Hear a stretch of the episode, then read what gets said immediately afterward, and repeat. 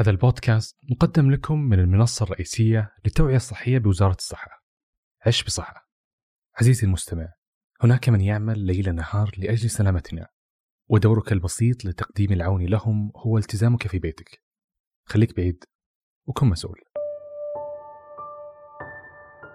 سنة 1918 في الأشهر الأخيرة من نهاية الحرب العالمية الأولى، تحديدا في خنادق الجبهة الغربية ظهرت إنفلونزا بين الجنود.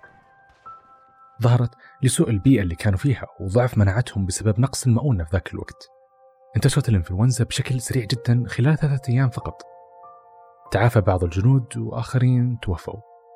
رجعوا الجنود لأوطانهم لكن للأسف ما كانوا يدرون أنهم يحملون فيروس ممكن يقتل 5% من سكان العالم. يعني بين 50 إلى 100 مليون شخص. الإنفلونزا اللي نتحدث عنها كانت هي الإنفلونزا الإسبانية. لما انتشرت الإنفلونزا الإسبانية في ذاك الوقت أصابت مئة ألف شخص في أسبوعين فقط. على عكس فيروس كورونا اللي استغرق تقريبا شهرين ونصف حتى يوصل لهذا الرقم. وهذا يدل على أن الأوبئة تغير مجتمعات في مفهومها للنظافة والوعي والحرص. تحت ظروف الأوبئة وخطرها نفهم أننا بحاجة لبعضنا يعني مصير الفرد ارتبط بالمجتمع كله. الآن اللي يأثر على شخص واحد في أي مكان راح يأثر على الجميع في كل مكان في العالم وهذا هو مبدأ الوحدة. ضيفنا في هذه الحلقة دكتور أسامة الجامع أخصائي نفسي كلينيكي ومختص في علاج الاضطرابات النفسية. مقدرين جدا لوقتك وجهدك. حديثنا في الحلقة هذه هو عن آه، كورونا وتأثيره على الإنسان نفسيا. وأول نقطة يجي على بالنا آه، موضوع الأوبئة حاليا. كيف تغير من سلوك المجتمع كاملا؟ بالتأكيد جالسين نشوف الآن تغير هائل في سلوكنا كمجتمع. فحدثنا أكثر كيف الأوبئة تغير من سلوك المجتمع كاملا. هو بالضبط كما ذكرت أنت أن أي وباء يحصل للإنسان هذا الوباء يحدث تغيير في حياة الإنسان اليومية خاصة مع الإجراءات الرسمية اللي إحنا نسمعها بشكل مستمر. عادة الإنسان يحب أي إنسان فينا يحب أن يكون لديه روتين. يحب أن يكون الأمور حوله هي تحت السيطرة. فهناك آه، يذهب متى؟ أينما يريد يشتري أي شيء يريده يزور أي شخص يحبه. آه، هناك حرية في الحركة حرية في الاختيارات وتواجد الأماكن الجغرافية والسفر وما إلى ذلك. فجأة يجد نفسه أنه قد فقد السيطرة وهذا الشيء المزعج في آه، في طبيعة الإنسان أنه لا يحب فقد السيطرة. لا يحب أن لا يكون لديه روتين أو لا يحب أن الروتين الخاص فيه آه، لم يعد كما كان في في السابق. يعني هذا نجده في في نماذج صغيرة عندما يسافر الإنسان من مكان إلى مكان في ساعات طويلة يجد أن النوم عنده يتغير الليل والنهار عنده يتغير آه، الأدوات اللي يعتاد أنها تكون عنده تتغير حتى أن بعض الناس لا يستطيع أن ينام غير غير في السرير حقه أو البيت حقه فما يرتاح إلا في بيته أو بلده، هذا عادة الإنسان إنه هو يحب المكان الذي اعتاده. فعندما يأتي حدث يغير هذا كله ترتفع نسبة القلق عند الإنسان ويشعر هنا بالانزعاج الشديد. تعزيز الصحة والوقاية هو سلوك من المستحيل يتحقق بوصفة طبية، لكن يتحقق بوجود فكر صحي سليم. أزمة كورونا الآن وضعت المجتمع أمام أمرين. أولها تعزيز الصحة بتقوية مناعة الجسم بنمط حياة صحي وسليم. وثانيا الوقاية بفكر سليم وهو اتباع التعليمات وتطبيقها وهم من كذا كلة لا نستهين بأي تصرف وقائي. لأن الفيروسات كانت من أسوأ ما حدث لتاريخ البشرية. أهلا بكم مشاهدينا إلى هذه الساعة الإخبارية الخاصة بآخر مستجدات وأخبار فيروس كورونا. نسعد اليوم أن نشارك معكم المستجدات اليومية لفيروس كورونا الجديد المسبب لمرض كوفيد 19 نحن نعيش تحدي كبير. فيروس كورونا الآن ينتشر في جميع أنحاء العالم وبشكل سريع. نسمع يوميا في الأخبار في تويتر وكل مكان عن عدد وفيات وعدد إصابات وصار بعضنا يقلق بشكل كبير. يمكن قوة القلق هذه توصل لمرحلة يشعر فيها الشخص أنه ممكن يكون ضمن أحد هذه الحالات. هذا الشعور المستمر بالتهديد له أثر على الحالة النفسية. هل لما الإنسان يفقد السيطرة هل هذا يبعث على القلق والهلع وهل هذا شيء طبيعي جالسين زي ما متعارف عليه نشوف الناس بدأ شعورهم بالقلق والهلع من من الأشياء البسيطة اللي هو الإنسان النظافة عنده أهم شيء بشكل غير طبيعي إلى قلق الدول كاملة. فهل خبرنا أكثر عن تأثير القلق والهلع على الإنسان حاليا؟ طيب هو اول حاجة لازم نعرف إن القلق نوعين. آه، قلق طبيعي وقلق مرضي. والقلق الطبيعي هو قلق منتج. أما القلق المرضي فهو قلق عقيم. آه، بعض الأشخاص لديهم ما يسمى بمهارات التأقلم أو مهارات التكيف. طبيعة شخصيتهم تتكيف مع المتغيرات حولهم بشكل سريع. فهو يتكيف مع الوظيفة الجديدة يتكيف مع شخصية جديدة في حياته يتكيف مع منطقة جغرافية سكن فيها فهو سريع التكيف. بعض الأشخاص لا. آه، سرعة التكيف لديه بطيئة جدا. فلديه يعني مشكلة في آه، قدرته على التكيف. وبعض الأشخاص لا يستطيع أن يتكيف. فهؤلاء الأشخاص يرتفع عندهم نسبة القلق، القلق عندما نتحدث عن القلق نتحدث عن شعوره بتهديد لوجوده، شعوره بأن في شيء خارج سيطرته. فيرتفع لديه القلق، هل سأكون آمن؟ هل سأكون بخير؟ فتجد عنده قلق الصحة مثلا تجد عنده قلق من شيء سوف يحدث قلق من فقد المكتسبات آه، التي اعتادها هذه نجدها في نماذج بسيطة عند الأشخاص مثلا الذين يبتعثون للخارج. تجده عايش في قرية فجأة يذهب إلى مدينة نيويورك مثلا. فيصاب بصدمة حضارية فيرجع لنا في العيادة وألغى بعثته السبب إنه عنده اضطراب عدم التكيف. لأن القلق عنده مرتفع جدا و... فهنا يحتاج إلى علاج. بعض الناس لا ما عنده مشكلة هو متأقلم متعود. سبق انه سافر أو على الأقل تابع الأخبار فبالتالي يرى العالم ويعرفه ويتأقلم بشكل آه، جيد. فمقدار ما تملك من مهارات التأقلم. أي بمقدار ما تملك من أفكار واقعية عن نفسك وعن الحياة بمقدار ما يكون التأقلم والتكيف سريع عندك. يبدو أن مهارة التأقلم الآن مهمة جدا وتعتبر أولوية لكثير من الناس حتى ما يدخلون في هذه في هذا القلق الغير طبيعي. طيب وبعد ال... وبعد الأزمة هل ممكن هذا القلق اللي ذكرته من ناحية هل أنا آمن قلق تجاه الصحة هل ممكن يستمر حتى مع زوال الأزمة؟ طيب هذا سؤال جيد.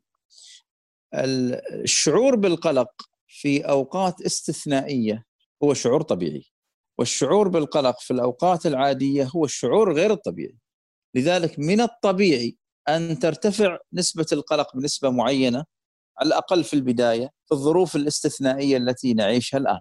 فهذا الشيء غير مستغرب عند الإنسان إنه يشعر بالقلق. الآن إحنا نسمع عن آه، مصابين نسمع عن عدوى نسمع نسمع عن أخبار دول العالم. فهناك نوع من القلق عند الإنسان وهذا شيء طبيعي المشكلة وين عندما يأخذنا ويجرنا هذا القلق إلى مستويات عالية جدا بحيث ان ما نستطيع أن ننام، ما نستطيع أن نمارس حياتنا اليومية، آه، يصاب الإنسان برعب شديد، لا يستطيع لا يستطيع أن يهدى. هنا هنا مشكلة، هنا تطرف في الموضوع. لكن أني أنا أصاب بالقلق بسبب الظروف هذه هذا طبيعي. طيب هل يستمر هذا الشيء فيما بعد؟ الأصل أنه لا يستمر. يعني الشخص الطبيعي الذي يشعر بالقلق بسبب الظروف الاستثنائية إذا رجعت الظروف إلى سابق عهدها يفترض هنا إني أنا يعني ينخفض عندي نسبة القلق. إذا لم يتم انخفاض نسبة القلق بعدها مثلا بأسبوعين فهنا أحتاج إني أنا أراجع مختص نفسي. لأن بعض الناس أخي لديهم استعداد لأن يكونوا قلقين. لديهم آه، بيئة تجعلهم قلقين. كثافة مستوى المخاوف لدي تكون عالية جدا عن أشخاص آخرين، ليه؟ لأن المخاوف والقلق وتعلم مكتسب. فأنا في بيئة تطمن في بيئة جالسة تمارس عملية تمارس عملية العادات الصحية إني أكتسبها فهذا يطمني عندي قلق بس بديت اطمن لأن البيئة قاعدة تساعد المشكلة لما يكون في شخص في بيئة كثيرة الخوف ينتشر لديهم المخاوف عندهم ما يسمى بالتفكير التضخيمي يبدأ يضخمون الأمور حولهم. فتضخيم الأمور بشكل كبير جدا يخليني أخاف لدرجة بدرجات عالية جدا. بحيث حتى لو انتهت الأزمة هذه أبقى أنا في مستويات مخاوف عالية جدا أحتاج إلى تدخل خارجي. إذا بحسب البيئة اللي أنا أنتمي لها آه، وكذلك بحسب ما أملكه من مهارات تأقلم آه، بعد ما انتشر الوباء في أوروبا في نهاية الحرب العالمية الأولى وقضى على المجتمع من إصابات ووفيات قامت إنجلترا وفرنسا وألمانيا بالكتم على موضوع الوباء. طبيعي توهم طالعين من حرب عالمية وما كانوا مستعدين لمواجهة أي مصيبة ثانية. لين وصل لإسبانيا ومنها أعلنت إسبانيا عنه وسموه الإنفلونزا الإسبانية وأنه جائحة عالمية. هل لو أن دول الحرب العالمية الأولى تداركت الوباء من البداية وأعلنت عنه. ممكن ما كان راح يقضي على ثلث سكان الأرض؟ إن رفع منع التجول لا يعني زوال الخطر بل أؤكد أن الخطر لا زال قائم. فالفيروس ينتشر في جميع دول العالم ولا زال متواجد لدينا وفي جميع مناطق المملكة وهو خطر على الجميع. سمعنا ناس كثير تقول يا رجال لا تكبر الموضوع كلها إنفلونزا عادية زي البرد. مثل هالعبارات وغيرها وحتى أن البعض ما يصدق أن الفيروس ينتقل بالأمس. في, الطرف الآخر نجد شريحة كبيرة من الناس لا يعيشون أي قلق وإنما بالعكس يستهينون الوضع الحالي أن لا يوجد أي خوف أنا ب مثلا بطلع في أماكن عامة عادي هذه لا يوجد أي مشكلة. كل ما يقال هو مجرد خرافات يعني نجد أنه لا يوجد أي قلق طبيعي. حدثنا أكثر عن هذه الفئة اللي تستهين بشكل كامل ولا يوجد لديها أي خوف تجاه الأزمات الحالية. نعم هذه الفئة اللي أنت تتكلم عنها أخي العزيز لديهم مشكلة كبيرة. هي مشكلة غياب الوعي ولديهم مستوى الجهل عالي. هذا واحد من جهة. ومن جهة أخرى قد يكون لديهم العلم لكن لديهم لا مبالاة أو عدم إحساس بالمسؤولية. فهؤلاء إذا لم يلزمهم العلم والوعي فيلزمهم القانون. فلكي لا يعني يؤذون أنفسهم وكذلك لا يؤذون غيرهم من الناس حولهم. طبعا مرة أخرى لا يأتي الشيء يعني فجأة. فتجد الشخص اللامبالي بالتعليمات الرسمية ولا مبالي بالحقائق العلمية. تجده لا مبالي داخل بيته أصلا من السابق. فلديه استعداد مسبق باللامبالاة. لديه استعداد مسبق بانعدام المسؤولية. تجد أن تربيته آه، لم تساعده على تحمل المسؤولية والتصرف بناء على الحقائق العلمية لا تجد أن هذا الإنسان يريد الأمور أن تسير بالطريقة التي في ذهنه يريد أن الأمور لا تتغير آه، عنده جهل فظيع جدا فيما يخص الحقائق العلمية آه، ليست لديه أي إحساس بالمسؤوليه فيما فيما يخص سلامة الآخرين واتباع الأنظمة، ليس هذا فقط في موضوع الكورونا وموضوع الأوبئة حتى في أمور أخرى. تجده فيما يخص المرور، فيما يخص الأنظمة الرسمية، فيما يخص حقوق الآخرين تجد اللامبالاة وعدم المسؤولية موجودة مسبقا عند هذا الإنسان. فهؤلاء زي ما قلت لك إذا لم يردعهم آه، يعني الأخبار الحقائق العلمية فالقانون هو الذي سوف آه، يردعهم في النهاية. خلال الأزمات حاليا نشوف كثير من القصص عن كيف إن عائلة تساعد العائلات الأخرى، كيف إن أشخاص لهم أثرهم على المجتمع يقومون بتقديم خدمات معونة مجانية أو أو سلات غذائية وغيرها. هل صحيح نفسيا إن خلال الأزمات الإنسان يبتعد عن مفهوم الإنفرادية إلى مفهوم التقبل المجتمع والكذا ككتلة كاملة مقارنة بالفرد الحالة؟ والله يا أخي هذا اللي أنت تتحدث عنه هذا مستوى وعي كبير جدا. وأنا يعني أول حاجة أحب أني أشيد بالمجتمع السعودي الذي أثبت آه، درجة من الوعي جدا رائعة. الناس التزمت الشوارع فاضية صوروا وهذا الشيء ملاحظ أمامنا. وهذا يدل على تربية جيدة داخل البيوت.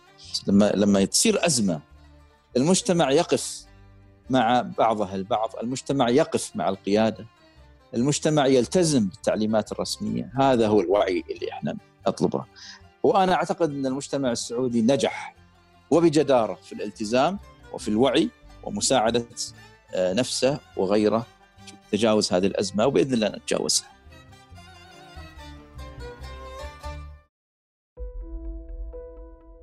بإمكانك تخفف القلق عندك والشك بأن عندك أعراض لمرض كورونا من خلال استخدام تطبيق موعد.